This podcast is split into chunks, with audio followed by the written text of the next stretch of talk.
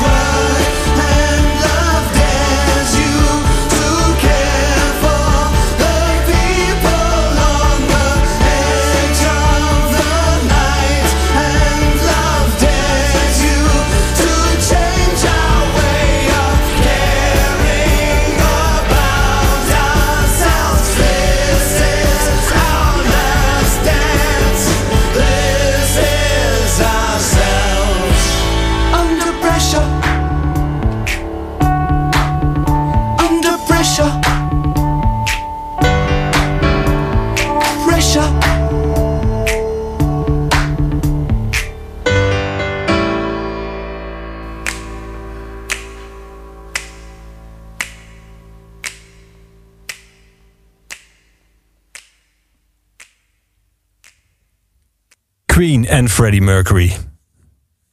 En David Bowie, met z'n allen. Tegenwoordig moet je dat bij Queen bij zeggen, omdat ze natuurlijk een andere zanger hebben. Maar de enige echte Queen is natuurlijk de Queen met Freddie Mercury. Je luistert naar Oeverloos, seizoen 1, aflevering 2. En uh, mijn gast vandaag is schrijfster Roxane van Iberen. Goedemiddag. Goedemiddag. Um, deze komt met jou, ja, normaal zou je zeggen platenkast, maar dat is niet meer zo. Maar je had hem opgegeven. Ik had je gevraagd welke nummers zou je willen dat we draaien. Dit was er één van. Waarom deze? Uh, ja, jezus. Het nummer is alleen al geweldig. Um, uh, ja, de bas die begint, iedereen kent hem. Je krijgt er meteen een bepaald gevoel bij. En uh, ook een beetje een eerbetoon aan... ik mag natuurlijk maar zoveel nummers opgeven... maar dan aan twee iconen. David Bowie en Freddie Mercury. ja, nee, dat, dat, dat is zoveel in één nummer. De film over zijn leven is redelijk gemengd ontvangen... maar ongelooflijk omarmd door het publiek. Heb je hem al gezien of niet? Nee, ik durf niet. Nee? Nee, ik, ben, ik, heb zo, ik heb hem zo hoog zitten. Ik weet niet of ik het aandurf om een acteur hem te zien spelen. Heb jij hem gezien? Ja.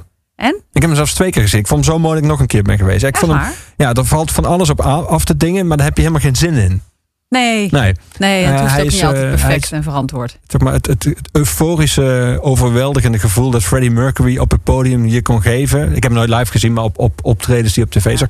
Zit heel erg in die film. Eh, dus ik, ik vond hem ha- hartverwarmend wel. Oké, dus toch kijken. Dus het concert van Live Aid, weet je, het, het concert van eh, nog geen 20 minuten, zit integraal in de film. Maar dat is wel echt Ja. geweldig nagespeeld. Ik heb dat wel een keer in een documentaire gezien. Dus de aanloop naar dat concert en het moment in zijn leven. En dat ze dus echt ook tegen elkaar zeiden van dit, nu, dit is het moment. En dat dat dus ook verzilverd wordt. En de energie die vrijkomt. Ik, ik, ik, ik krijg daar echt... eh, dit, dit zijn wel natuurlijk helden. Deze mannen hebben altijd volledig hun eigen plan getrokken. En als ehm, nou onverstoorbaar door de massa. Eh, nee, dit, dit zijn wel voorbeelden voor me. Ja. Leuk dat je er bent. De directe aanleiding is jouw, eh, jouw nieuwe, of in ieder geval meest recente boek, Het Hoge Nest. Eh, je hebt, dat boek heeft niet alleen heel goede recensies gekregen en heel veel aandacht, maar je bent ook nog steeds bezig met een werkelijke tournee met Ja. dat boek. Hoe is dat? gaaf, hè? Je gaat het land in met het Hoge Nest. Je praat er overal over, je wordt erover geïnterviewd in boekhandels, lezingen. Bevalt dat? Het tourleven? Dat heb je een beetje. Dit is natuurlijk het dichtste bij rock en roll dat ik Precies. ooit heb kunnen komen. Dus eh, eh, nee, dat, dat is natuurlijk een heel ander publiek. Maar het feit dat mensen geïnteresseerd zijn in wat je te zeggen hebt, dat is al heel bijzonder natuurlijk. Ja, Eh, zeker. eh, het feit dat het gelezen wordt is bijzonder. En dat mensen dan ook nog willen komen luisteren. Ehm, nou ja, dat, dat, aan de ene kant is het soms best zwaar, al die avonden weg. Er zijn mensen die daarvoor gemaakt zijn. Ik, ik ben er niet één van volgens mij. Maar het feit dat er eigenlijk iedere avond iets bijzonders gebeurt. Er is iedere avond wel een. eh ja, er zitten kampoverlevenden of kinderen van NSB'ers. Of mensen die ehm, eh, iemand herkennen uit het boek. En opeens met hele intieme details komen die ik anders nooit had gehoord. Ja, dat is heel bijzonder. Dus nee, ik kan niet anders zeggen. Ik, je zult mij niet horen klagen. Nee. Want even voor alle nog niet ingewijden, eh, want die zijn natuurlijk nog steeds, mensen die het boek nog helemaal niet kennen. Ehm, de cover van het boek vermeldt, dat is eigenlijk in één zin samengevat, het waargebeurde verhaal van twee Joodse zussen in het verzet, een onderduikvilla en het gooi en het onvermijdelijke verraad. Die onderduikvilla en het gooi, die ken jij als geen ander. Ja, ja het is altijd heel stom als je zo, dat zo over je eigen huis hoort zeggen. Maar Want het is jouw huis, Ja, precies. wij wonen daar. En, ehm, eh, dus ik ken het van binnenuit. En misschien is dat ook wel hoe ik het heb proberen te beschrijven. Ja. Dat je natuurlijk nooit kunt pretenderen te snappen wat er in de oorlog eh, is gebeurd. Maar zo heb ik het wel geprobeerd te benaderen, het verhaal. Ja, want toen jij het huis kocht met jouw eh, man en jullie drie kinderen en eh, verschillende dieren die Ja. samen daar naartoe verhuisden, toen wist je wel iets van. Je had iets gehoord over dat dat huis een rijke eh, en ook beladen historie heeft. Maar dat, het fijne wist je daar niet van. Nou ja, het is een bekend huis in de omgeving, omdat het er zo markant uitziet. Het staat midden in het bos en het heeft rode luiken. Dus dat, het huis met de rode luiken wordt het dan al snel. Ehm, en het is uit 1920. Dus ik was, het was ook wel duidelijk, daar vielen we natuurlijk ook voor. Het was heel oud. En dat er dan een geschiedenis aan zit, dat is dan juist ook waar je voor, eh, voor gaat. Eh, maar dat het dit zou zijn, nee, dat, dit was 2012 dat we daar kwamen. Nou, Dat had ik nooit eh, kunnen dromen. En het is dat mijn uitgever op een gegeven moment, Oscar van Gelderen, die was ook degene die zei eh, van je moet hier een boek over schrijven, man. Ik was al jaren bezig met onderzoek, maar dat was puur voor onszelf. Ik had daar nooit aan gedacht dat, dat daar een boek in zat. En eh, het is dat hij daarmee kwam, anders was het boek er helemaal nooit gekomen. Was je meteen verliefd en waren jullie meteen verliefd op dat huis? Toen jullie Ja. het zagen? Absoluut, ja. Maar dat kan ook bijna niet anders. Het is, ehm, als je uit de stad komt, als je... Want jullie wonen in Amsterdam. En ehm, nou ja, zoals dat natuurlijk universeel eh, niet origineel gaat, dan krijg je jonge kinderen en wij werken allebei hard. En dan weet je op een gegeven moment gaat het logistiek knellen. Eh, het lukte niet. mooi uitgedrukt. Logistiek knellen. Ja, nee, eigenlijk. En ik ben daar helemaal niet van. Ik ben iemand die eigenlijk alleen maar eh, ja, of wil werken of bij mijn kinderen is. Maar ik, je moet mij niet te veel dingen eromheen geven. Dus het feit iedere dag parkeerplek zoeken en, en eh, de, alle crashes zaten vol. En je, ik dacht, ik wil echt heel graag in Amsterdam blijven. Maar dit, dit, dit, ja, zo, dit, dit werkt voor die kinderen ook gewoon niet. Ehm, en ik kom zelf nogal uit de klei. Dus ik gunde ze ook wel eigenlijk opgroeien. Is het Michiel Schessel, toch? Uh, nou, nee, ja, dat staat overal. Dat is altijd zo mooi. Die claimen uh, jou namelijk. Ja, dat is heel grappig. Als je jou googelt, kom je al snel daaruit. Ja, het is echt geweldig. Ik vond dat ook zo leuk dat dat nu overal naar boven komt. Nee, ik heb daar twee jaar gewoond en eindexamen okay. gedaan. Oké, okay, nou ja. Dat zijn is toch wel leuk. zeer ja. bepalende jaren in je leven. Ja, het was op een gegeven moment opgegroeid is in Wiegelsgestel. Geboren is... Nee, dat is helemaal niet waar. Nee, ik ben daar... Nog gebogen, nog getogen. Nee, helemaal niet. Nee, nee maar ik, ik heb namelijk echt overal gewoond. Maar wel echt in de klei, in de natuur, in de bossen altijd. Uh, in het buitenland ook. Dus, dus ik woonde in ieder geval niet in de stad. En gunde mijn kinderen ook wel een redelijk uh, simpel bestaan. Ik ben daar wel van. Um, maar ja, kom dan maar eens om in de, in de omgeving van Amsterdam. Bedoel, dan moet je inderdaad of naar Brabant of naar Limburg of, of naar Zeeland. En ja, wij liepen tegen dit huis aan. En het gooi heeft mij nooit bepaald getrokken. Maar ik kende het niet. En ik dacht dat mensen daar een beetje een grapje over maakten hoe het daar was. Nou, dat is natuurlijk geen grapje. Dat is ook echt wel op waarheid uh, uh, gestoeld. Uh, maar dit huis ligt eigenlijk bij een plekje waar wij altijd zaten. En dat is een kroeg in het bos. En dat kent ook niemand in het gooi, omdat het zo ongoois is. Daar zitten wielrenners. De aard en, van die kroeg bedoel je? Ja, daar zitten wielrenners, metselaars en Ajax-supporters. en daar zaten daar vaak voetbal te kijken. Met de kinderen, want die konden daar gewoon rondscharrelen. En dan liepen wij dus zo zagen we door de bossen heen, zagen we dan die rode luiken. En op een dag uh, stond dat dus te koop. Um, ja, nee, dus dat was wel echt een soort, soort ja, droom, droomplek. Ja. Dus ja. Dat, uh, daar geniet ik iedere dag van dat ik daar mag wonen, ja. En toen Oscar van Gelder, jouw uh, uitgever, de uitgever van dit boek, Lebowski ja. is de uitgever van Het Hoge Nest. en ook van jouw roman daarvoor, maar daar komen we straks over te spreken toen die uh, dat idee opperde van dat, dat zit gewoon een boek in. Toen was jij dus al van allerlei dingen aan het onderzoeken over jullie ja. huis. Ja. De geschiedenis ervan. Hoe was je daarop gekomen om, om je daarin te verdiepen? Nou, vanaf het begin, we gingen dus een hele restauratie doen van, uh, van dat huis. Om eigenlijk het helemaal in oude luister te, te, te, te trekken weer helemaal. Dus wij woonden in een caravan in de tuin. Uh, nou ja, maar dan denk ik altijd. Ook romantisch klinkt dat. Nou, dat klinkt romantisch, maar dat was het dus echt niet. Ik, bedoel, uh, ik kan er bijna niks meer over zeggen, want er stond uh, vorig weekend een Engelstalig artikel in de The Times of Israel. En die hadden een grapje wat ik hierover heb gemaakt, namelijk dat we elkaar de hersens insloegen in die caravan tijdens die verbouwing. Dat hadden ze heel serieus genomen, dus dat begon met It nearly ruined their marriage. Maar nou, dus het begon helemaal met dat, dat we bijna gescheiden waren door dit huis. Maar dat ik echt denk, nee joh, dat is gewoon zoals dat bij iedereen gaat. Je hebt een verbouwing, je woont met drie kinderen en je werkt allebei fulltime. En inderdaad een halve dierentuin in een caravan. Dus ja, dan sla je elkaar bijna de hersens in. Ja. Dus radio en podcast, maar ik zal er nu bij zeggen, ja. je lacht erbij. Ja, ik lach erbij. We zijn nog, uh, we zijn nog gewoon samen. Uh, nee, en toen gingen wij dus nou, echt proberen de muren te restaureren. Het dak, uh, de vloeren, um, zeil van de grond trekken, vloerbedekking wegtrekken. En zo kwamen wij op hele mooie gemaakte uh, plekken. We wisten toen nog niet dat het schuilplekken waren. Het konden natuurlijk ook opbergruimtes zijn. En zo is de zoektocht begonnen. We kwamen op een gegeven moment ook dingen tegen als uh, oude verzetskrantjes, um, gecomponeerde muziek. De, in de ondertijd, onderduiktijd zaten er veel muzici. kaarsjes. Um, kijk, en achteraf valt alles op zijn plek. Maar op zo'n moment denk je natuurlijk echt niet van... Uh, wat, wat een vondst. Maar het was de start van een zes Nou, bij verzetskrantjes kan ik me dat toch al best wel voorstellen. Eigenlijk. Ja, nou, toen, realiseer, toen ben ik in ieder geval vragen gaan stellen. En het was het begin van een zoektocht die dus zes jaar geduurd heeft. Um, maar het gekke is dus dat in de hele omgeving... het ligt zeg maar in de bossen tussen Naarden en Huizen...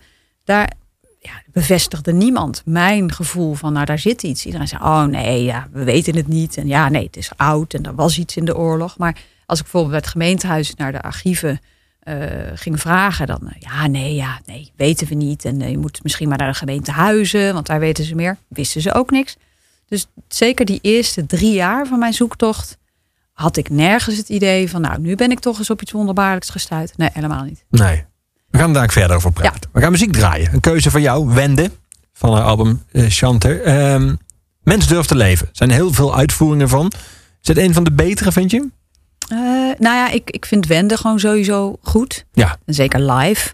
Ook omdat ze, je had natuurlijk in het begin van de uitzending Bowie aan uh, bij Under Pressure.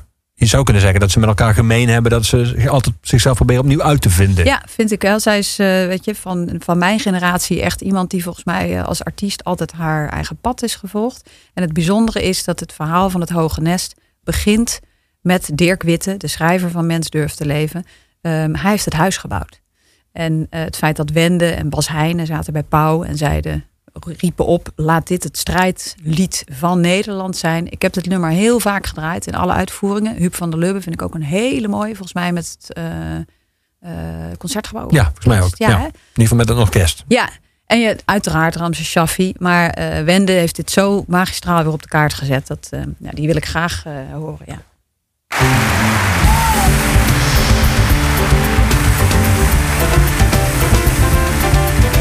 Je leeft maar heel kort, maar een enkele keer. En als je straks anders wilt, kun je niet meer. Mens durft te leven. Vraag niet elke dag van je korte bestaan.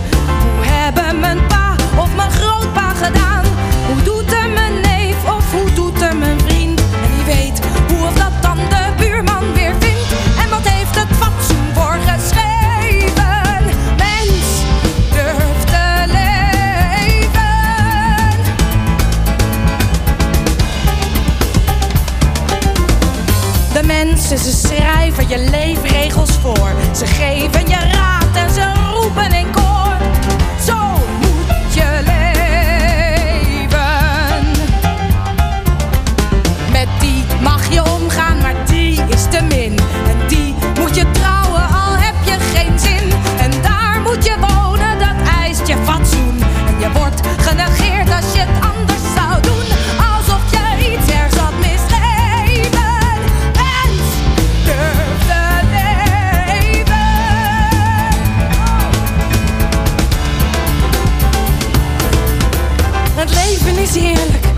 Leven is mooi. Maar vlieg uit in de lucht en kruip niet in een kooi.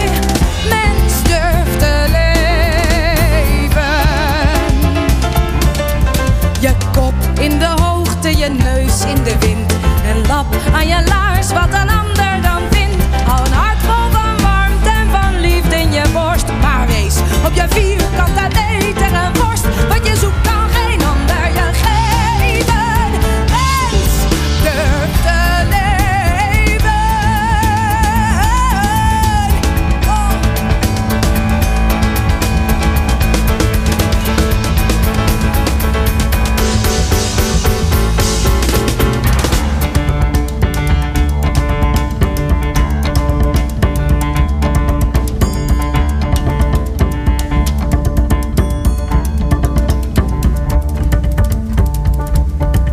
luistert naar Oeverloos, seizoen 1, aflevering 2. En Roxane van Ypres is mijn gast.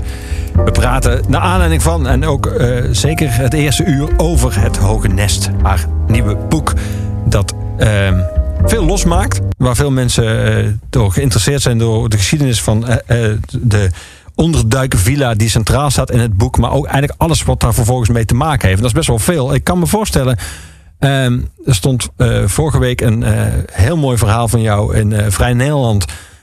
dat min of meer was voortgekomen uit de research voor dit boek. Ik kan me voorstellen dat jij moment zo in het onderwerp zat. En ook alles wat aan het onderwerp vasthangt. Dat je, nou, ik kan me voorstellen dat je af en toe bijna verzoop in de research. Of valt dat, viel dat mee? Had je heel erg duidelijk, bleef je voor ogen hebben van wat je nodig had voor dit boek? Ja, allebei. Hmm. Ik ben heel gek op onderzoek doen. Dus het is, eh, ik heb altijd ja, verschillende onderwerpen waar ik jaren dan mee bezig ben. Ehm, waar dan helemaal niet per se iets concreets uitkomt. Altijd, het is natuurlijk altijd behulpzaam bij de onderwerpen waar je mee bezig bent. En het heeft ook altijd met elkaar te maken. Het, heeft, gaat altijd wel over oorlog en beschaving en eh, moraal en recht. Daar, daar heeft het allemaal wel mee te maken. Eh, nee, maar ik vond het vooral heerlijk om zo in die oorlog te mogen duiken. Dat deed ik al heel erg lang, maar dan ook nog eens een keer op een gegeven moment met een, eh, met een concreet doel. Ehm, en heb helemaal niet zo bedacht dat ik al die dingen ook nog voor iets anders kan gebruiken. Totdat ik nu die datum dichterbij zag komen van 22 januari. En dacht, hé, hey, wacht eens even. Dat is wanneer de, dat artikel waarnaar jij eh, verwijst. Dat is wanneer het Apeldoornse bos, die Joodse psychiatrische instelling, is ontruimd. En dat is een van de vele verhalen die ik niet in het boek kon gebruiken. Omdat, ze echt, omdat het niets met de zussen te maken heeft. Mijn Joodse zussen in het boek. Ja, je twee hoofdpersonages. Twee Ja. hoofdpersonages. Maar wel een van de vele verhalen waarvan ik echt dacht: hoe kan het nou dat. Ja, ik weet al volgens mij al meer dan gemiddeld van de oorlog, omdat ik er altijd eh, eh, al veel mee bezig ben geweest. Ehm, hoe kan het nou dat ik zo'n verhaal niet ken? Het was echt een van de meest gruwelijke uh, nachten in de Nederlandse Jodenvervolging. Ja. En dat ook de mensen die ik dan vroeg, die ouder zijn dan ik, die, die ook veel van de orde. Ook al zeiden, ja, het Apeldoornse bos, ja, ik weet het wel, maar ik weet het niet helemaal zeker.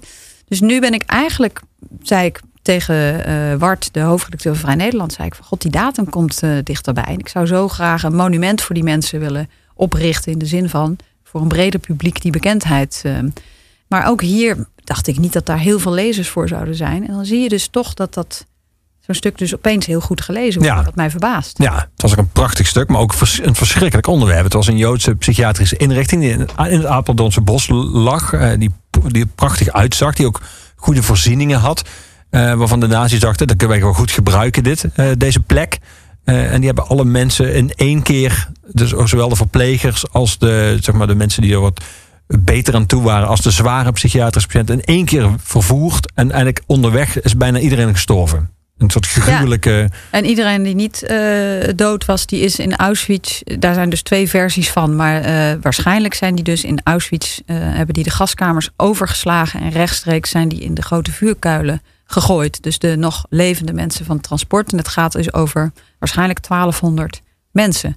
Dus nou ja, dat is natuurlijk van een gruwel. En binnen een tijdspanne van een. Nou ja, die mensen waren er s'avonds nog. En de volgende ochtend waren uh, al die gebouwen leeg. 1200 mensen van de aardbodem verdwenen in de trein richting Polen. Ja. Nou, dat zijn natuurlijk wel verhalen die we moeten kennen om. Uh, zo sluit ik het artikel ook af, omdat wij wel best wel goed in Nederland erin zijn om al onze mooie daden te omarmen. En iedereen zijn opa is altijd in het verzet. Um, en wij zijn er niet zo heel goed in om ook de barbaarse kant van de oorlog. En uh, nou oké, okay, dit was natuurlijk echt de Duitsers die dit hebben gedaan. Maar er zijn ook een heleboel verhalen te vertellen waar geen Duitser aan te pas gekomen is. Ik vind het toch heel belangrijk dat we dat onder ogen zien. Wat er nou echt gebeurd is. En uh, soms is dat even gruwelijk. Maar moet je toch, vind ik, moet je het weten. Je schrijft op het eind van het uh, Hogenes als je mensen bedankt. Dat zijn er nogal wat die uh, ondersteund hebben. Al dan niet met research of gewoon af en toe een boterham voor je smeerden. Of lief ja. voor je waren. Um, daar schrijf je op een gegeven moment. Um, dat is even de laatste zin uit het boek. Uh, je gedurende langere tijd onderdompelen in de details van de Holocaust verandert een mens wezenlijk. Nu zou je zowel uit jouw boek, uit het Hoge Nest, zou je je kunnen concentreren op die twee Joodse zussen en hun, hun moed en alles wat zij hebben opgebracht om andere mensen te helpen redden. Um, maar je zou je kunnen concentreren op al die Nederlanders die laf waren of juist actief hulden met de Duitsers of uh, wegkeken. En dat geldt ook voor dat verhaal wat je voor Vrij Nederland schreef. Uh, het is een gruwelijk verhaal. Uh, maar je zou je ook kunnen concentreren op die paar verplegers die dan nog in, die, in dat transport zaten en nog hun laatste uren hebben gebruikt om andere mensen te helpen. Om nog steeds verpleger te zijn. Gedurende zo'n proces van jarenlang research, waar neig jij dan, dan weer naar het een, dan weer naar het ander? Hoe moet ik me dat voorstellen? Of is jouw mensbeeld de afgelopen jaren zwarter geworden? Of juist uh, beter, omdat je ook hebt gezien waar mensen, en er zijn er altijd wel een paar, maar in ieder geval een paar mensen nog wel toe in staat zijn. Waar, hoe waar ja. komen nou? Hoe, hoe, hoe gaat dat? Ja, dat is een mooie vraag. Uh, ik denk dat ik van nature het meest naar de zwarte kant neig. Uh, dus ik denk dat waar ik van nature het meest um, naar trek, dus waar ik het meest over lees en waar ik het meest over op studeer, dat zijn toch wel echt de waar mensen uh, nou ja, hun laatste stukje beschaving eigenlijk verliezen. Hoe snel dat gaat, onder welke omstandigheden, welke systemen dat uh, meer uitlokken dan andere. Dat heeft altijd meer mijn interesse. Um, en tegelijkertijd ben ik ook wel juist iemand die heel erg is van uh, nou ja, op de barricade en we, gaan, we gaan die systemen kapot maken en hoe kunnen we het beter doen. En dan heb je dus weer de, deze zussen, aan wie ik me heel erg kan optrekken. Niet alleen omdat het hele moedige vrouwen waren, maar ze waren ook nog eens een keer uit de kwetsbaarste groep, hè, uit de Joodse gemeenschap. Dus ze waren en vrouw en Joods. Um, ja, nee, dat, dat zijn dan, vind ik wel echt de vrouwen die ik ook nodig heb in mijn leven. Die ik opzoek, die verhalen, die zoek ik ook graag op. Om dan te denken van, nou ja, moet je, moet je kijken wat zij hebben neergezet. Daar kan ik alleen maar uh, voor buigen. En dan denken bij de dingen die ik af en toe moeilijk vind. Van nou, niet zeiken, schouders eronder en, uh, en gaan. Maar ik denk zeker ook bij zo'n verhaal van het Apeldoornse bos. Ik denk dat we in Nederland er wel specifiek goed in zijn om. En in andere landen natuurlijk ook wel, maar ik woon in Nederland. Ehm, om die kant van de geschiedenis gewoon makkelijker te negeren. Het is ook moeilijk. Ik krijg reacties van mensen die het Hoge Nest hebben gelezen... of dat artikel eh, over het Apeldoornse bos... en die dan zeggen, ik slaap er niet van... of ik kon niet verder lezen... of ik word er onpasselijk van. Dan denk ik, ja, sorry, maar ja, good for you... Weet je, het is gebeurd. Ehm, dit waren mensen, gewoon zoals jij en ik, die, die, die, die gisteren misschien nog naar hun baan gingen en uh, s'avonds het vlees uh, stonden te snijden thuis. Um, en een dag later de meest gruwelijke dingen of kunnen doen of kunnen toestaan. Wat niet wil zeggen dat ik ook maar iets moediger zou zijn geweest. Dat is weer een heel ander verhaal. Maar ik denk wel dat je in ieder geval moet beginnen met die dingen onder ogen te zien. Um, en wij hebben meer verhalen. Uh, als je kijkt naar de films, Soldaat van Oranje tot aan noem het allemaal maar op. Dat gaat over helden. Uh, maar als je die andere, als je die context niet kent van die barbarij, ja, ik weet niet. Ik vind dat toch wel heel eendimensionaal. Ik kan me voorstellen, door helden kun je aan optrekken. Maar barbarij kun je niet. Daar kun je alleen maar van besluiten dat je dat niet nooit meer wil. Of dat je hoopt dat je grootmoediger bent dan die mensen die dat hebben gedaan. Maar dat is natuurlijk minder uh, inspirerend, zou ik maar zeggen. Nou, ik denk dat het al begint bij het feit dat heel veel mensen denken dat ze helemaal niet in staat zijn tot barbarij. En als je al uh, gewoon leest dat uh, normale mensen in staat zijn tot, tot echt gruwelijke dingen. En onder ogen ziet dat we dat allemaal in ons hebben. Misschien dat je dan al een beetje pretentie loslaat. En iets dichter komt bij een soort hele eerlijke kern. Waarin je kan kijken van nou, hoe moedig Iedereen doet altijd van, nou maar weet je, als het oorlog zou zijn. Iedereen zou in het verzet hebben ja, gezeten. Dan, dan zou ik wel echt de wapens, uh, uh, weet je, dan zou ik moedig zijn. Dan zou ik gaan vechten of ik zou dit en of dat doen. En dan denk ik bij mezelf, joh, weet je, jij durft niet eens uit een, uit een rottige relatie te stappen. Of, of een baan op te zeggen. Omdat je zegt, nou ja, weet je, het is toch wel heel zeker. Of, we zijn natuurlijk in die hele kleine dingen, daar schuilt het hem nou juist in denk ik altijd. Ik zeg altijd, verzet begint in vredestijd. Hoe je je gedraagt als er geen oorlog is, dat is heel vaak een soort lakmoesproef voor hoe je je gedraagt als er wel iets op het spel staat. Dus ik denk dat het heel goed is om, om uh, uh, te leren van de mensen die ons zijn voorgegaan, die bepaalde beslissingen hebben genomen. Vaak met de beste bedoelingen ook. Um, om dat deel van onszelf onder ogen te zien. Ja. Laat dat even in, in zinken dit. Laten we rebelse muziek gaan draaien anti-establishment muziek. Deze is uh, uit jouw uh, platenkast, zou ik bijna zeggen. Heb je een platenkast eigenlijk, of niet? Ja, ik heb nog heel veel cd's. Cd's, oké. Okay. Gooi ze niet weg. Nee, moet je ook nooit doen. Heb je ze wel nog, zeg maar, op een. Heb je ze zoals heel veel mensen in een verhuisdoos zitten? Of heb je ze wel nog. Nee, ze staan wel echt ergens onder in kasten. Okay. Ja, met een heleboel rommel, weet je wel. Ik ben niet zo netjes. Maar deze kwam in ieder geval, dit was een keuze voor jou. Dit is uh, NWA, Niggas with Attitudes, met Fuck the Police. Right about now, NWA court is in full effect. Judge Dre resigning. In the case of NWA versus the police department, prosecuting attorneys are MC Red, Ice Cube, and Easy motherfucking E. Cube, take the motherfucking stand. Do you swear to tell the truth, the whole truth, and nothing but the truth? So help your black ass. You goddamn right. But won't you tell everybody what the fuck you gotta say? Fuck the police coming straight from the underground. A young nigga got it bad cause I'm brown. And not the other color, so police think they have the authority to kill a minority. Fuck that shit cause I ain't the one for a punk motherfucker with a badge and a gun to be beaten on. And thrown in jail, we can go toe to toe in the middle of a sale.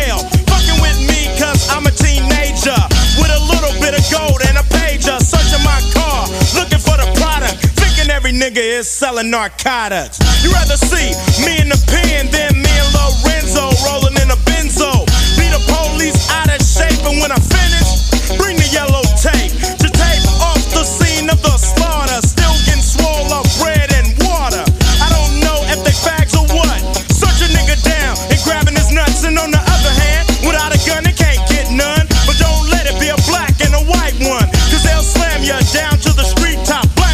Police showing out for the white cop.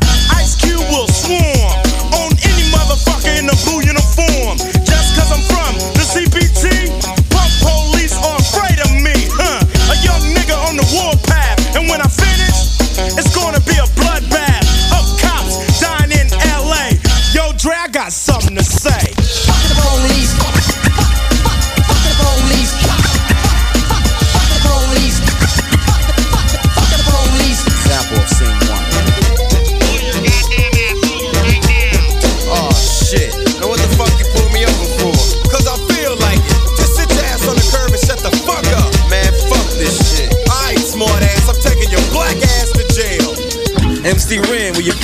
Testimony to the jury about this fucked up incident? Fuck the police and Ren said it with authority. Because the niggas on the street is a majority of gang. It's with whoever I'm stepping. And a motherfucking weapon is kept in a stash spot for the so-called law. Wishing Ren was a nigga that they never saw. Lights start flashing behind me. But they're scared of a nigga so they mace me to blind me. But that shit don't work, I just laugh. Because it gives them a hint not to step in my path. For police, I'm saying fuck you punk. My rights and shit, it's all junk. Pulling out a silly club so you stand with a fake ass badge and a gun in your hand. But take off the gun so you can see what's up and we'll go at it, punk, and I'ma fuck you up. Make you think I'ma kick your ass, but drop your cat and Red's gonna blast. I'm sneaky as fuck when it comes to crime, but I'ma smoke 'em now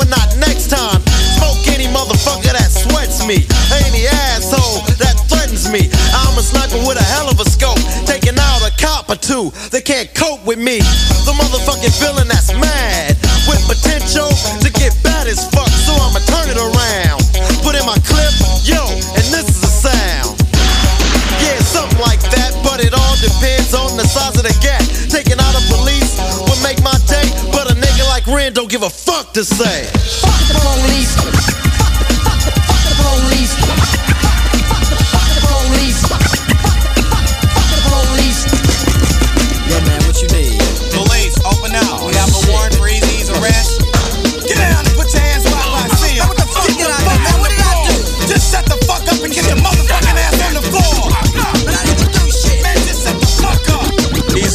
Won't you step up to the stand and tell the jury how you feel about this bullshit? I'm tired of the motherfucking jacking. Sweating my gang while I'm chilling in the shack and shining the light in my face and for what? Maybe it's because I kick so much but I kick gas. Or maybe because I blast on a stupid ass nigga when I'm playing with the trigger of an Uzi or an AK. Cause the police always got something stupid to say. They put out my picture with silence.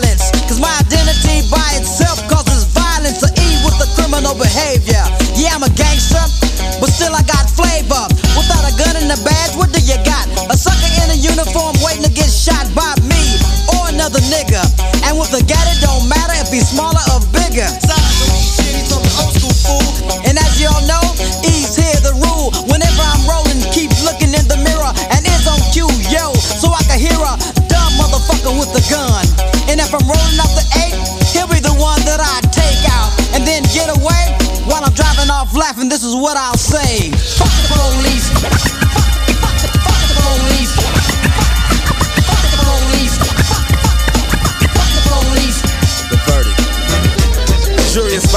Guilty of being a redneck, white bread, chicken shit motherfucker.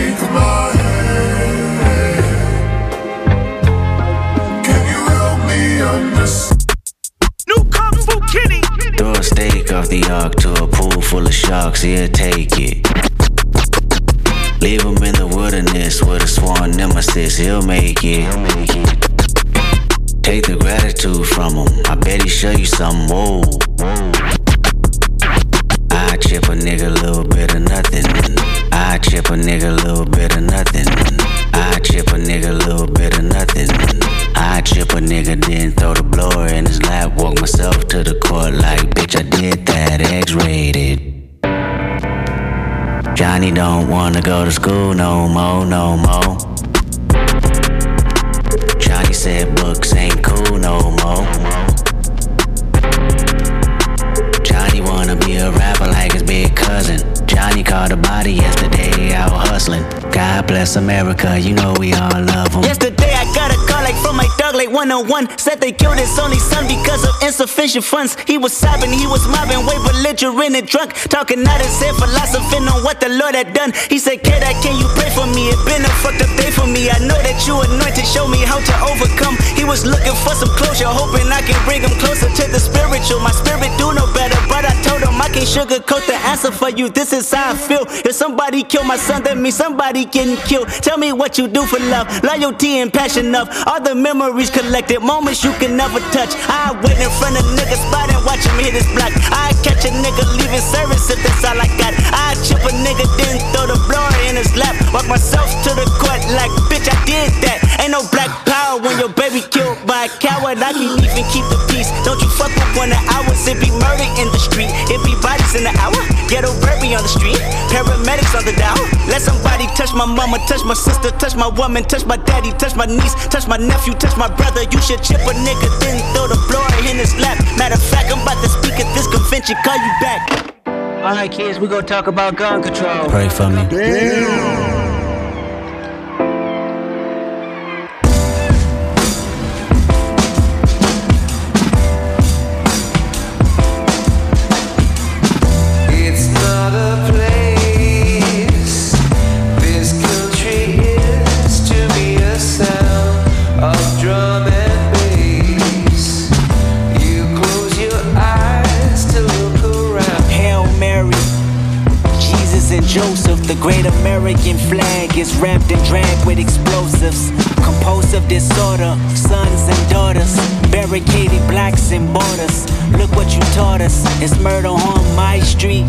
street, back streets, Wall Street, corporate offices, banks, employees, and bosses with homicidal thoughts. Donald Trump's in office. We lost Barack and promised to never doubt him again.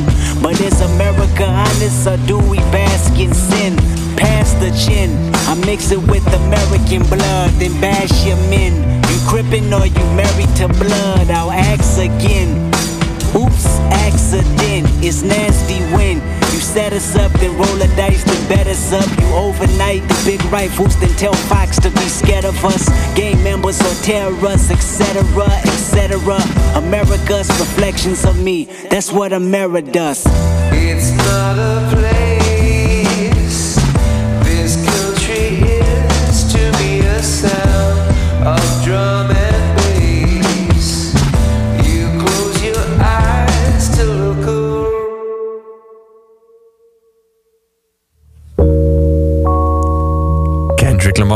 samen met U2. Een keuze van onze gast van vandaag in Oeverloos.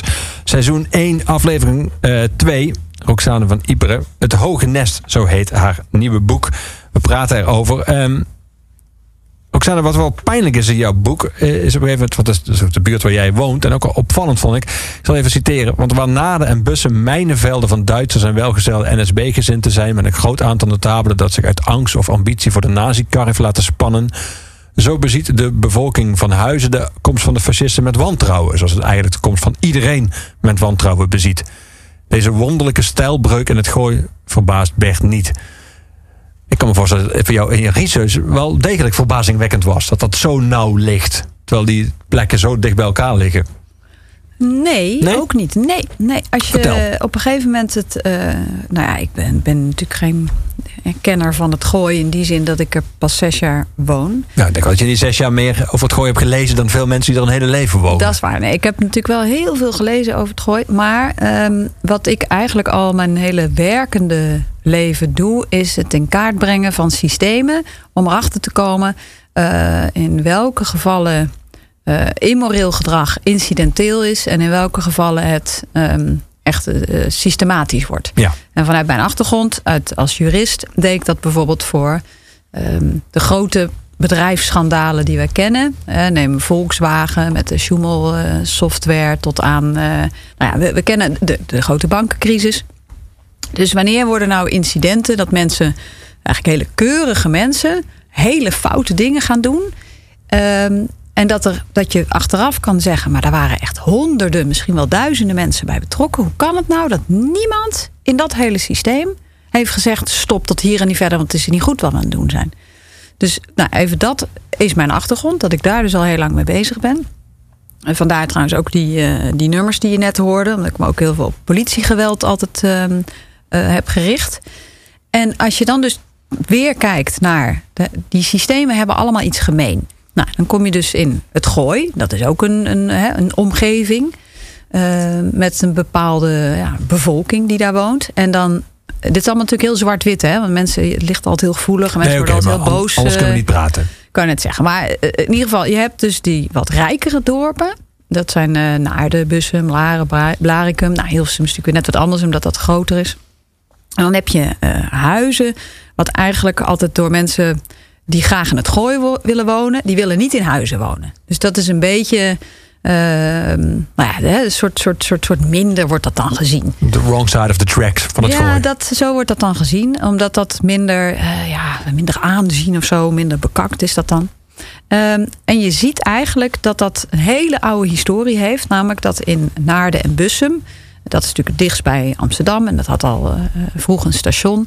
Daar wonen eigenlijk gewoon de rijke mensen en ehm, veel import op een gegeven moment. En Huizen is een hele oude gemeenschap van vissers.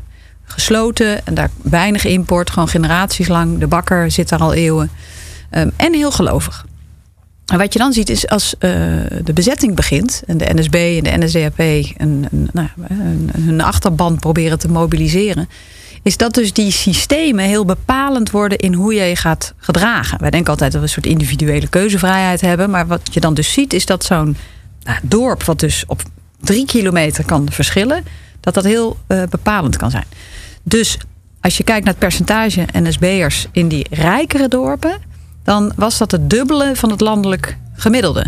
En als je kijkt naar ehm, eh, zo'n dorp als Huizen, daar waren ook trouwens, hè, in het boek noem ik ook genoeg foute politieagenten die in huizen zaten, of mensen die verraden hebben, en NSB'ers.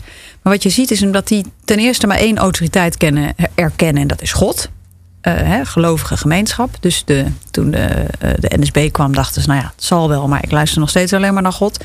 En ten tweede, Ehm, zij hadden altijd hun eigen broek opgehouden. Er waren vissers of eh, nou ja, ambachtslieden. Ehm, dus die waren ook niet zozeer afhankelijk van die bezetter. Terwijl die andere, wat rijkere dorpen, die, ehm, ja, dat is dan wat je, eh, wat je noemt eh, welfare chauvinism. Dat zie je tegenwoordig ook weer terugkomen. Dat is eigenlijk een groep welgestelden die dat voor zichzelf wil bewaren. En die eh, opportunistisch genoeg is om, nou ja, als er dan opeens een Duitser in het zadel zit, om dan te denken, nou, ik wil mijn baan behouden, dus ik luister wel. Of ik, misschien wil ik wel zelfs promotie maken. Ehm, dus dan doe ik ook nog zelfs wel mee in dit horrorspel. Nou, dat was eigenlijk een beetje het verschil tussen die twee kampen die dus aan weerszijden van dat huis eh, lagen. Heel zwart-wit, hè? Mhm. Ehm, en dat kwam ik dus in de research heel veel tegen. Ik heb daar natuurlijk eerst alles op uitgezocht voordat je dat soort dingen eh, Kunt beweren. ja, Ja. kunt opschrijven. Maar ik heb vooral natuurlijk de dagboeken van de eh brillenslijperzusjes gevolgd. En daar kwam dat ook in terug. Van kijk uit met die rijke luismensen. Ehm, hè, want die willen ook ja, behouden wat ze hebben. Ehm, en die huizenaren, ja, die waren toch wat meer. Die staken toch wat sneller een middelvinger op naar de bezetter. En eh, hebben bijgedragen aan bijvoorbeeld aan het voorzien in voedsel. En eh, nou, ik noem ergens, ja, dat is een quote eh, die jij net noemde, is van drogisterij Bochhoven. Mhm. Die zat ook in huizen. Ehm, en daar hebben ze dus toch best wel veel helpers hebben ze daar gevonden. We gaan zo verder praten. We gaan eerst muziek draaien. Een keuze van jou. Kite Man met Sorry. Eh, Een live versie op Lowlands 2009. Stond jij in die tent of niet? Nee, ik ben de mensenschuw. Oh, dan ben je Ik op Lowlands eh, en festivals op, op een verkeerde plek dan. maar wel ja. in mijn eentje. Dus je luistert achteraf hoe het was. ja, erg hè? Nee, helemaal niet. Nee, helemaal niet. Maar deze, eh, je hebt het gevoel dat je erbij had kunnen zijn? Ja, nou, ik zou heel graag bij dit soort dingen aanwezig willen zijn. Dus misschien kun jij me een keer meenemen en durf ik het dan.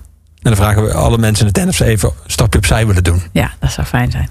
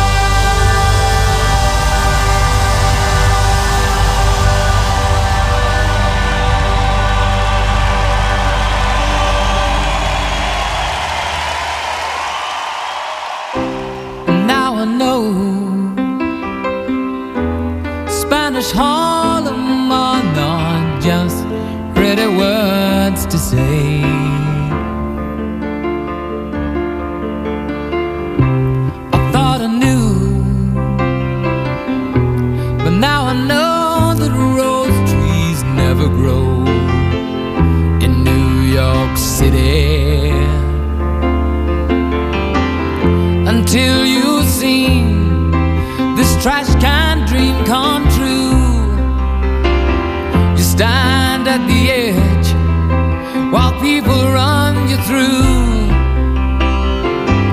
And I thank the Lord. There's people out there.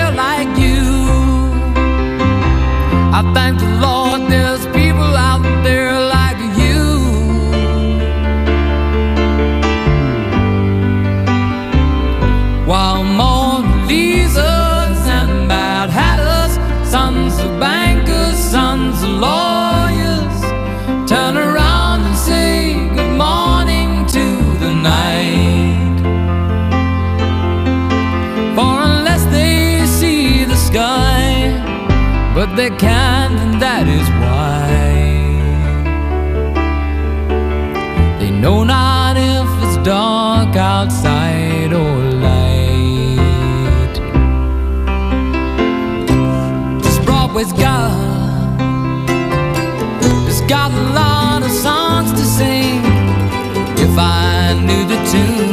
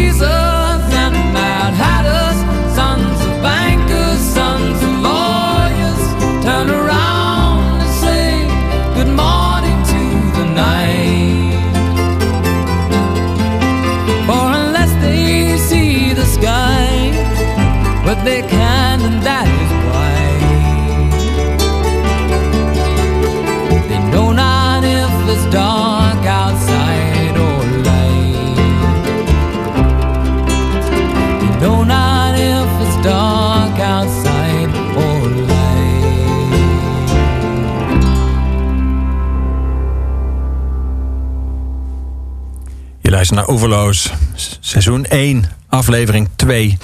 En het is een beetje wonderlijk, want dit was een keuze van onze gast van vandaag, Roxane van Iperen. Maar ik heb eigenlijk nooit gehad dat een gast zich dan al halverwege zelf van het nummer distancieert. maar dat komt omdat het eigenlijk niet de versie was die je zou willen horen, maar die versie bestaat eigenlijk niet. Althans, die is, die is één keer geweest en daarna was hij soort van vervlogen. Leg, leg even uit voor de mensen die denken, wat, wat wil ze nou? Ja, nee, ik krijg van deze versie een beetje een slappen. Ja. Echt halverwege dacht ik, oké, okay, zet maar uit nu. Nee, ik had tijdens de Elton John Tribute. Eh, want ik ben dus een, uh, een, laffe haas die alle live optredens eh, op tv bekijkt. Dus nee, ook Elton John heb ik niet live gezien. maar die zat ik op tv te kijken. Redelijk recent is die tribute ergens opgenomen. Terwijl hij nog leeft, notabene. Ja, ja, maar ja, de man heeft natuurlijk ook wel samen met zijn schrijver... ook wel echt, echt prachtnummers geschreven. Behalve dat ik dus niet van dat zoete hou. Ehm, Het is een dus- arrangement. ja, het, het is gewoon steengoed geschreven. En, en eh, het zijn tijdloze nummers. Maar in zijn eigen uitvoering boeit het me vaak niet lang genoeg. En toen stond daar een. Maar ik vind dat soort concerten dus heel leuk om te kijken. En toen stond daar opeens een meisje, Maren Morris. Heel jong, ik denk echt begin twintig. En die zette de eerste noot van dit nummer in. En toen kreeg ik echt wat je maar zelden hebt, maar echt eh, eh, zo'n zo'n elektrische schok, omdat ik het zo goed vond. En zij is dus, ik ben haar gaan opzoeken, een countryzangeres, eh redelijk populair in, eh, in Amerika. En de rest van haar muziek vond ik dus ook niet zo interessant. Maar soms komt er een soort combinatie bij elkaar. En daar werd daarna ook uitgebreid in de Amerikaanse pers over geschreven dat het een van de mooiste momenten van de avond was. Zij gaf er een soort ja, een soort rauwheid, een soort knauw, country-achtige knauw, maar niet echt country. Waardoor dat nummer opeens echt eh, opsteeg of zo. Dus nou, ik, ik, maar dat is nergens te vinden. Nee. En toen hoorde je net het origineel en toen stortte dat weer neer. Ja, sorry. Sorry. De tekst is heel mooi, hè? want het gaat eigenlijk over de, ehm, eh, dat Elton John, of zijn schrijver, want hij schrijft natuurlijk bijna niks zelf, eh, dat ze in New York zijn. En dat is voor ons allemaal natuurlijk, is dat een soort de hemel van oh, als je daar uitgenodigd wordt of als je daar bent, dan, eh, dan heb je het bereikt. En dat zij eigenlijk al heel snel de keerzijde zien. Want New York is natuurlijk voor 98% van de mensen die er is en woont helemaal geen, eh, geen hemel. Dus de tekst vind ik ook heel mooi. Is dat sowieso iets waar jij veel op let bij muziek? Ben je tekstgericht? Ja, extreem. Ja, ja ik eh, natuurlijk als iets gewoon een eh, waanzinnig goede ehm, muziek is. ehm, en ik let dus eigenlijk altijd op, op, op drum en bas. Als dat goed zit, dan heb je mij. Dan, ehm, eh, dus dan Want de ritmesectie moet staan. ja, dat is wat moet staan. En verder natuurlijk vind ik dan een goede, goede harde gitaar vind ik fijn. En ik, rij, ik luister voornamelijk zelf funk en, en hip-hop. Oké, dit verklaart meteen het belang van de ritmesectie. Ja, maar de teksten, dus als dat staat, dan mag iemand gewoon eh, onzin praten en dan vind ik het, eh, vind ik het al wel mooi. Maar ik heb een, eh, bijvoorbeeld een hele tijd retorica lessen gegeven ehm, aan, aan politici en journalisten en advocaten en dat soort mensen.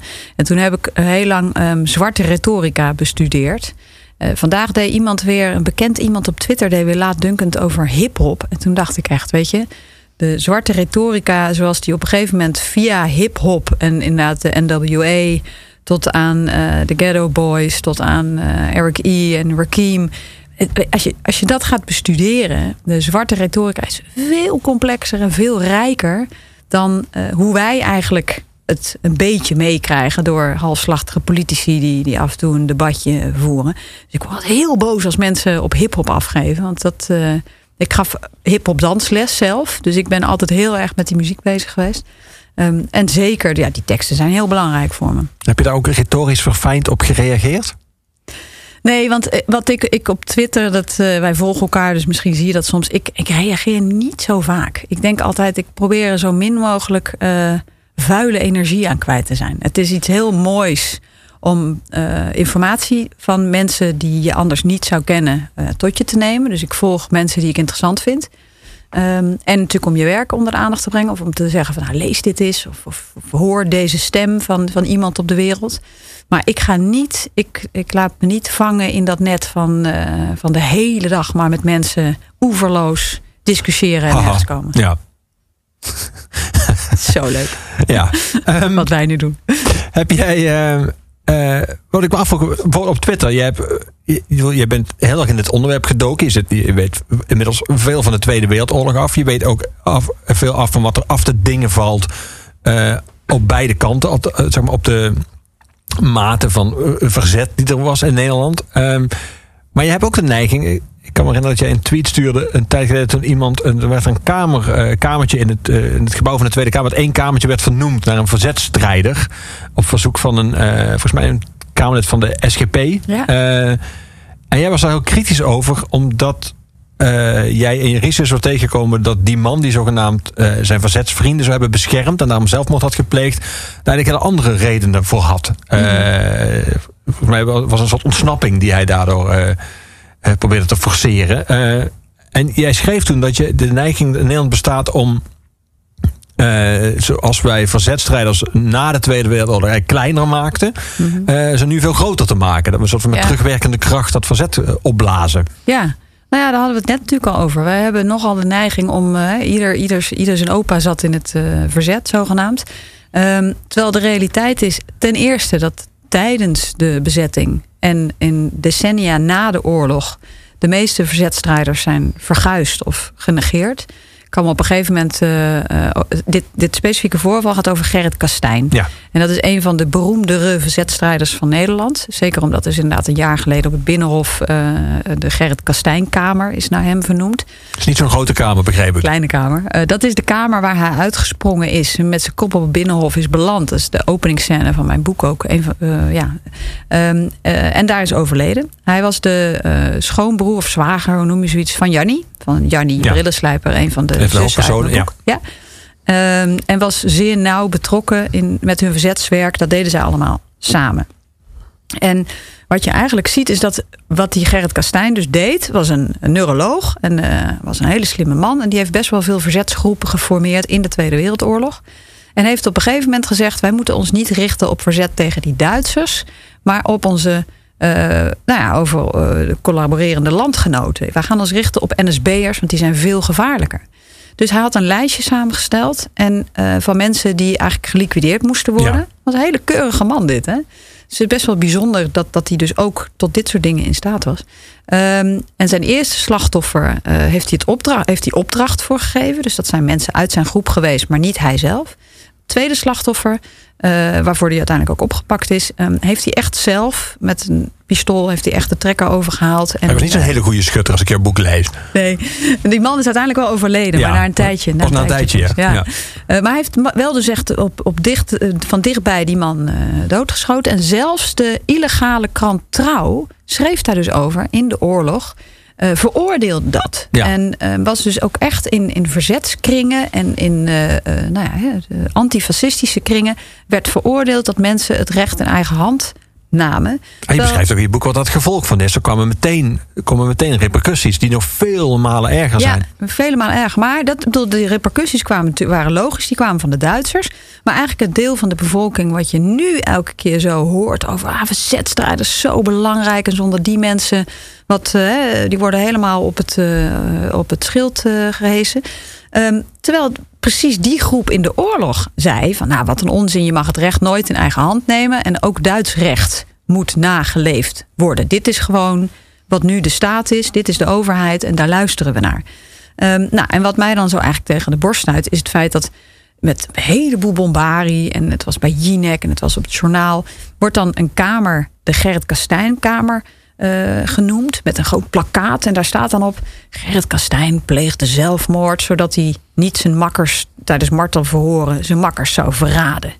Terwijl ehm, wat ik dan dus tegenkom in het onderzoek, en ik, ik ga nooit op één bron af, ik heb dat overal gecheckt en uiteindelijk ook de biograaf zelfs van Gerrit Kastijn was het met mij eens.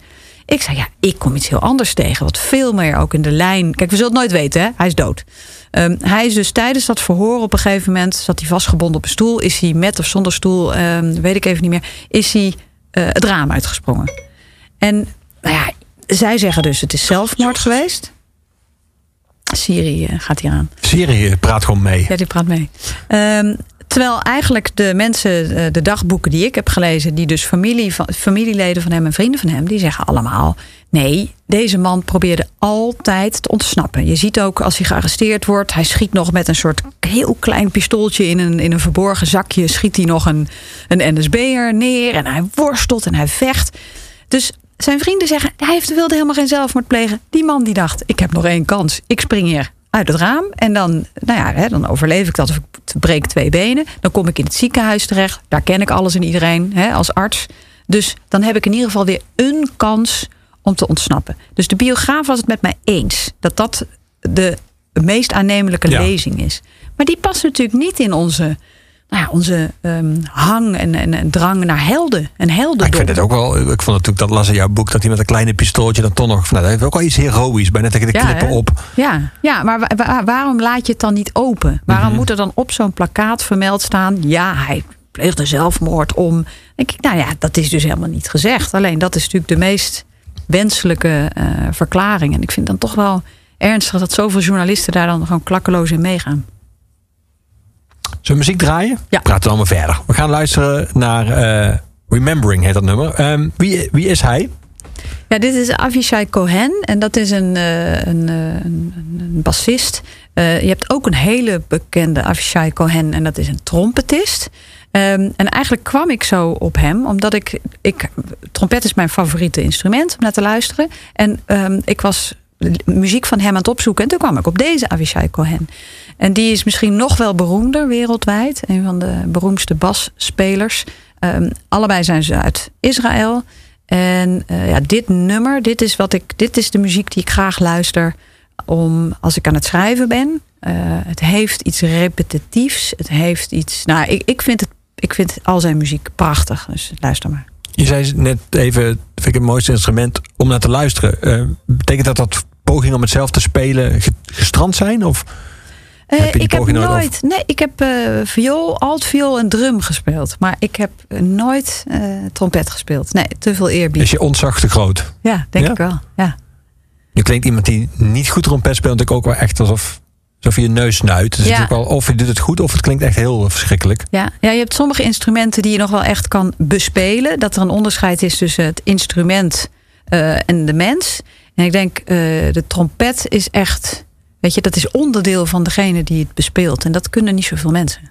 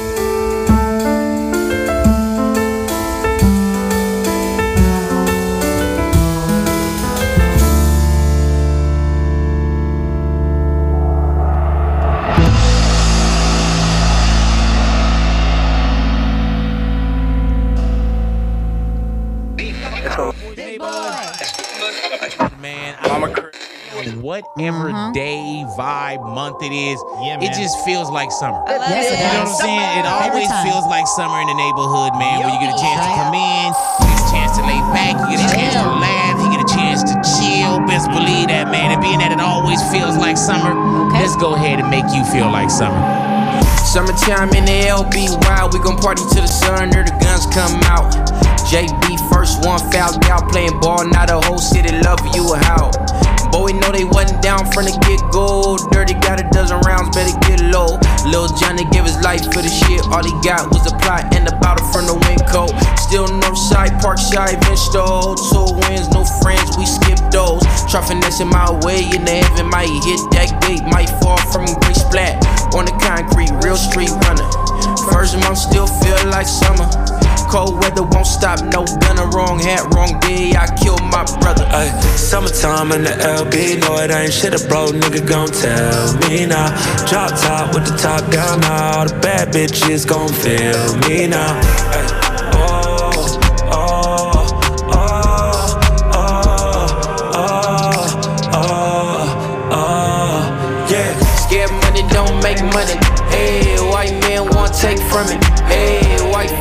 Coachella. Hey, never been touched, niggas know better. Hey, same way since summer school, baby J. Either I'ma make the news or make a play. Pastor Lisa house could've took a different route. Wouldn't be without, think about it every day. Moved on life fast like that. Still struggle with the past, I ain't strapped. Somebody gotta watch my back. Everybody wanna count my bag. Ease off me, these streets taught me. Speak softly, please don't taunt me.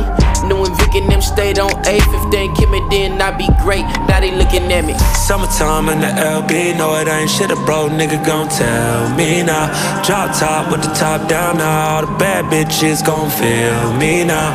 Ay, oh oh, oh, oh, oh, oh, oh, oh, yeah. There it is, man. I told y'all.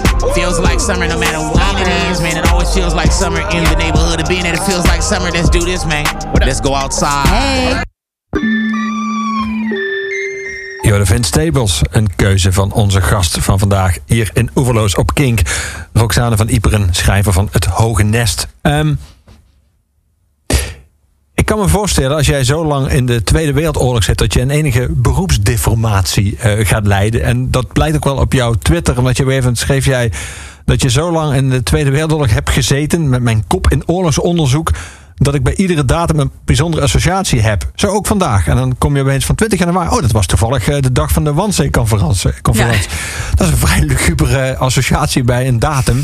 Ehm, is het moeilijk om het ook af en toe gewoon eh, zeg maar te parkeren? Dit, het hele onderwerp, en dat bedoel ik niet het onderwerp alleen van je boek, het Hoge Nest zelf, maar ook alles wat zich daar in, zeg maar, bijna mee heeft, mee heeft meegesleept. Eh, nee, maar ik heb ook die behoefte helemaal niet. Ik zie het echt als eh, alles wat daar gebeurd is. En, en eh, sowieso alles wat je tot je neemt over de menselijke aard. Ik vind dat gewoon onderdeel van het leven. Dus ik heb ook nooit zo'n behoefte. Mensen denken soms dat het heel zwaar is om je de hele tijd met dit soort gruwelen bezig te houden. Maar ik denk dat ik ook echt wel een soort natuurlijke. dat is ook wel een beetje waarin ik beter gedij. Dus eh, ik word heel, ehm, heel angstig en heel onrustig. Als ik, als, ik, eh, als, als ik bijvoorbeeld in een omgeving ben waar allerlei mensen heel zorgeloos. Of eh, daar, daar word ik dus helemaal ehm, ja, paniekerig van. Ik vind het heel prettig om ergens te zijn, in mijn hoofd of fysiek, waar dingen een beetje op, op het scherpst van de snede zijn. Daar voel ik me, eh, word ik rustiger van.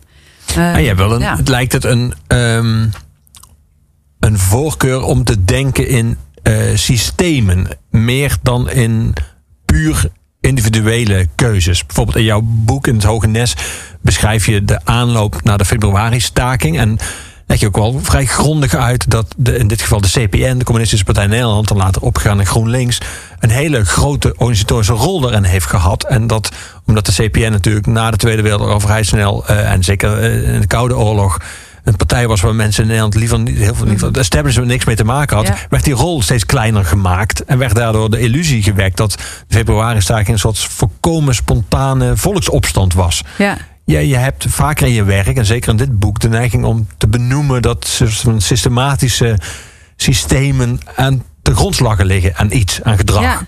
Nou, ik denk dat ik gewoon heel erg altijd de behoefte heb om uit te zoeken of dat wat je zegt eh, ook gewoon echt klopt. En dan kunnen mensen natuurlijk zeggen, ja, waarheid is relatief. Ja, onzin, alles is relatief. En natuurlijk, de wereld is één grote chaos. Maar als je in ieder geval een heel klein beetje wil proberen ergens een soort logica in aan te brengen, dan vind ik dat je moet beginnen met gewoon je mond houden als je niet kan staven dat iets zo is. Dus ehm, ik denk dat je alleen maar over dingen moet praten, tenzij je natuurlijk het over koetjes en kalfjes hebt, maar als je het hebt over dingen waar je een impact bij anderen. Als ik met jou nu een gesprek ga hebben over migratie of over politiek of wat soort dingen, dan vind ik het redelijk zinloos als wij maar gewoon wat eh, zitten te, zitten te lullen tegen elkaar. Dus dan vind ik gewoon dat we dat op basis van bepaalde cijfers kunnen doen. En uit die cijfers kun je natuurlijk patronen halen. En dan kun je op een gegeven moment een systeem ontdekken. En wij in het Westen hebben natuurlijk de afgelopen 30 jaar een soort heilige, heilig geloof in het individu gecreëerd. Waarin wij echt denken dat we allemaal zeer autonoom denkende en handelende wezens zijn. Ehm, terwijl we natuurlijk meer massaal eh, leven dan ooit tevoren. Ook nog eens een keer door de, door de komst van internet, waardoor we natuurlijk eh, gemanipuleerd worden. eh, zonder dat mensen dat echt goed doorhebben. Dus het is niet zo dat ik altijd maar eh, het menselijke uit dingen weg wil halen. Het is meer dat ik altijd denk, als ik dan mijn mond open doe, dan moet het wel kloppen. Ja. Nou, ik bedoel ook niet te zeggen dat je menselijk wil weghalen, maar je wil wel, heb ik de indruk, het systematische benadrukken. Of Ja. het, Nou ja, de ellende is namelijk dat één mens ehm, niet zo heel veel kwaad kan. Eh, en een systeem, een hele grote groep mensen, eh, kan echt ehm, de, ergste gruwelen aanrichten.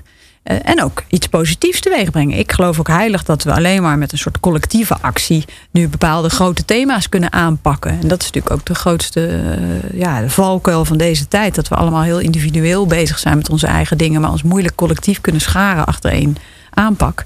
Ehm, en waar jij het net over had, de februari-staking, ja, dat is iets waar ik gewoon kwaad om kan worden, omdat het bijna geschiedvervalsing is. Ehm, nog steeds als je bijvoorbeeld op de site van RTL of, of een, eh, een ander journaal zeg maar kijkt. Want dat, dat heb ik voor mijn onderzoek zit ik dan ook gewoon op alle brede websites te kijken van hoe, hoe praten zij daar nou over. Dan staat daar gewoon, ja, we herdenken de februari-staking. De dag waarop een heleboel mensen, vooral in Amsterdam, de straat op gingen. Dan denk ik, ja, maar dan misken je volledig het feit dat de CPN ervoor gezorgd heeft. Het is de enige staking, de enige georganiseerde staking en eigenlijk verzet tegen de Duitse bezetting in Nederland in de Tweede Wereldoorlog. En dan kun je dat niet zo onder het tapijt eh, vegen. Ik bedoel, eh, sterker nog, de eerste herdenkingen na 1945 bij de dokwerker ehm, bij het Waterloopplein, daar om het hoekje. Daar was de CPN niet eens welkom.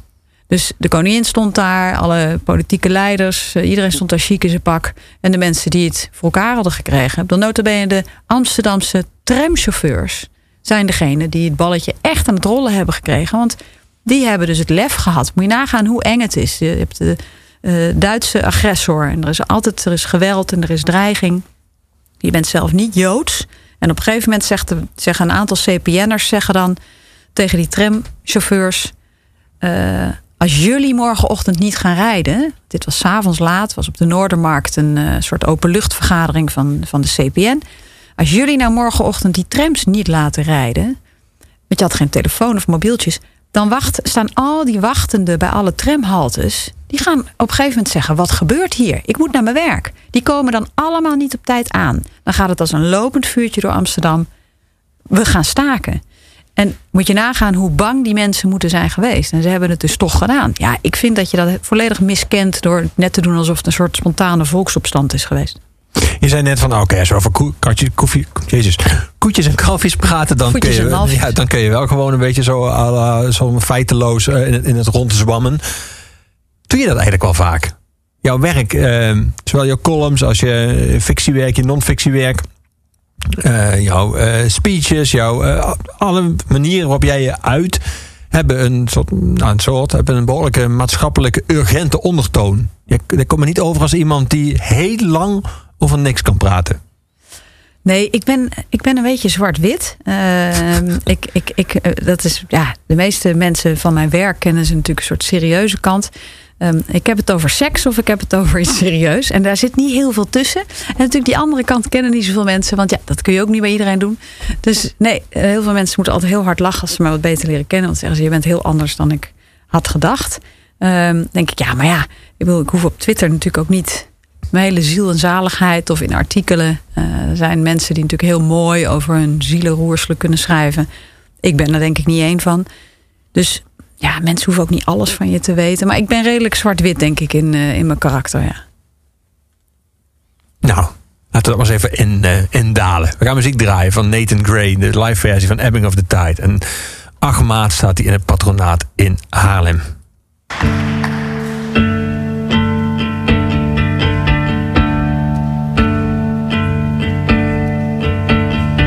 Sirens scream, northern winds me back without defense. Smash against the rocks again. Shipwreck beaten down, lost at sea with broken sounds, calling me from all around. So I give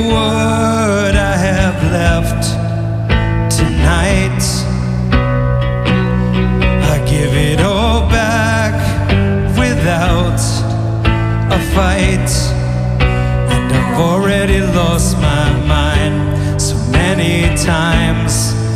I stand cold and hollow eyed against the ebbing of the tide. Oh my, oh my, against the ebbing of the tide.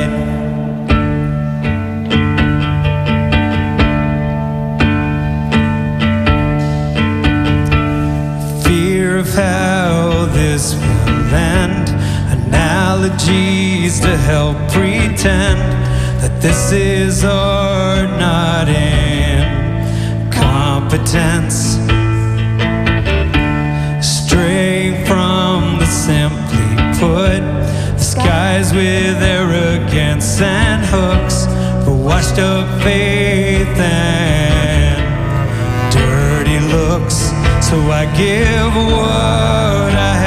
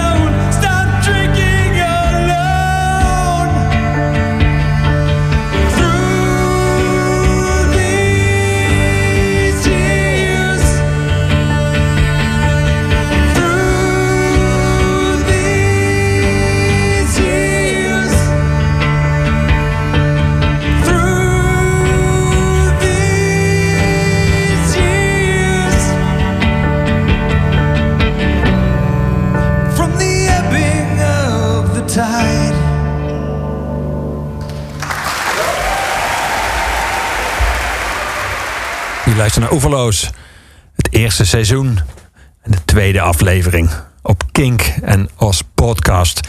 Roxane van Ibre is mijn gast. Eh, Roxane, je hebt ooit na jouw debuutroman...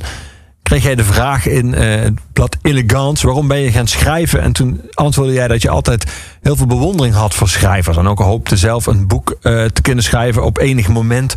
Maar ik kreeg de indruk uit dat stukje dat je ook een soort van tegen schrijvers opkeek. Dat je dacht van dit is bijna een soort van de hoogste, de hoogste graal. Was Ja. dat vroeger zo?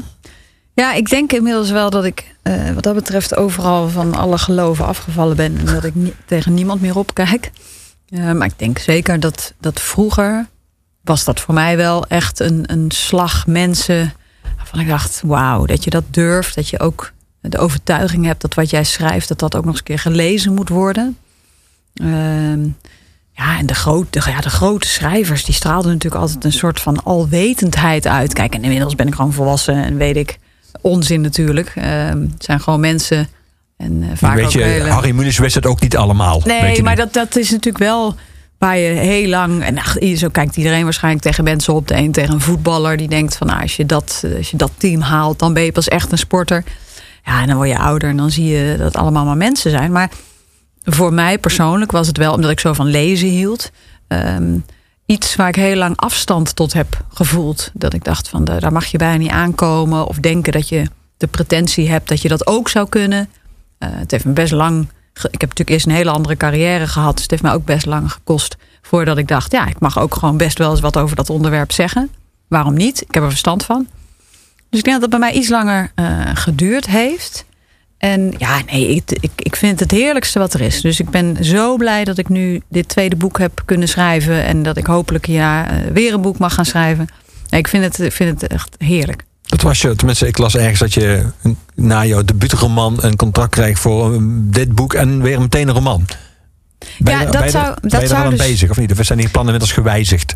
Ja, nou ja, ik was dus bezig met een eh, tweede roman. eh, toen eh, mijn uitgever zei van. toen hij mij over dit verhaal, over, dit, over die Joodse zussen hoorde. zei ja, maar hier moet je een boek over schrijven.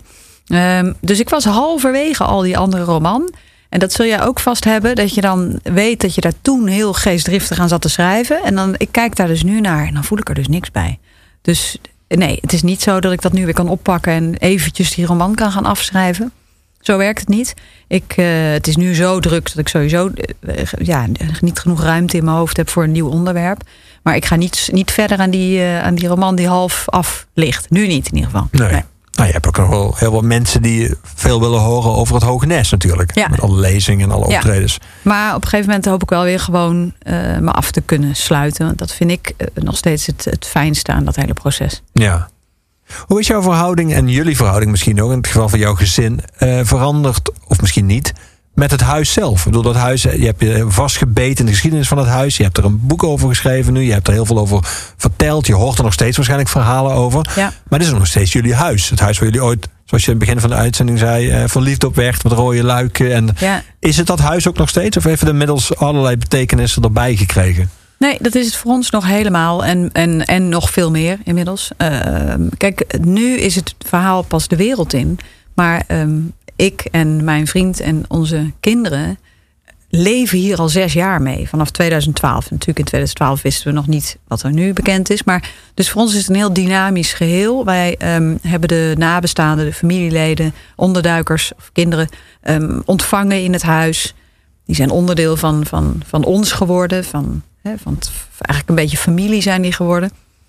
Dus nee, daar is nee, niet echt. Voor de buitenwereld is het zo van: oh jeetje, wat een verhaal achter dat huis. Maar dat is voor ons eh, redelijk organisch eh, gegaan allemaal. Het enige wat ik heb, en ik denk dat wij sowieso zo wel in het leven staan, is dat je denkt: ja, dit is zoveel groter dan wij zijn. En eh, deze mensen hebben eigenlijk de weg vrijgemaakt voor hoe ik nu kan leven in vrijheid. En mijn kinderen, eh, de foto's die ik vond van de onderduikkinderen in onze tuin, in het Steven Spielberg archief, ehm, wat natuurlijk een hele bijzondere ontdekking was, eh, die kinderen zaten ondergedoken.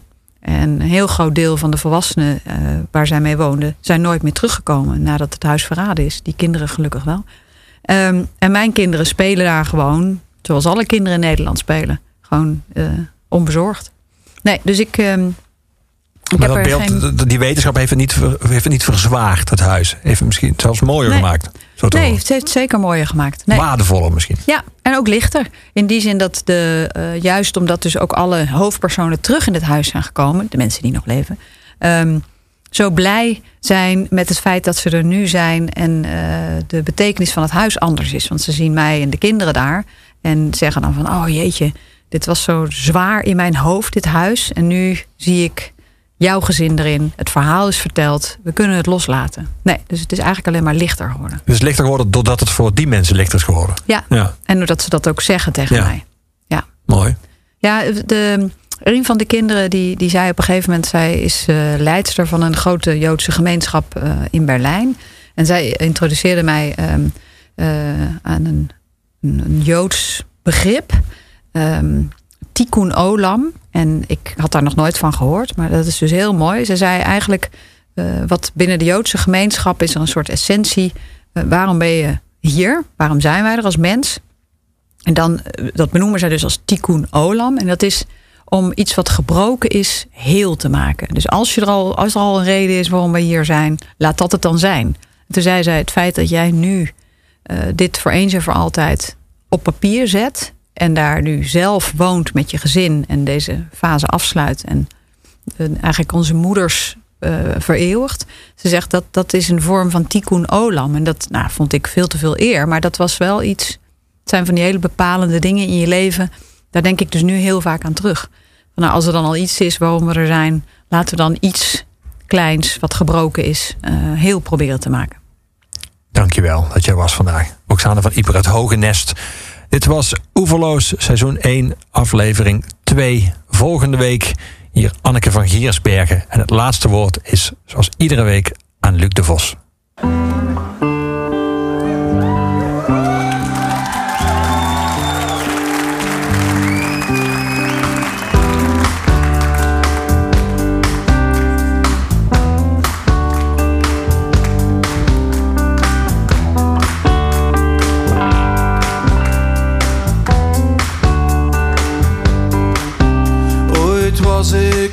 Soldaat die de vrede moest bewaren, behoeder van de staat in een wereld vol gevaren. In de sneeuw stond ik op wacht en ik dacht aan de kantine en die ademloze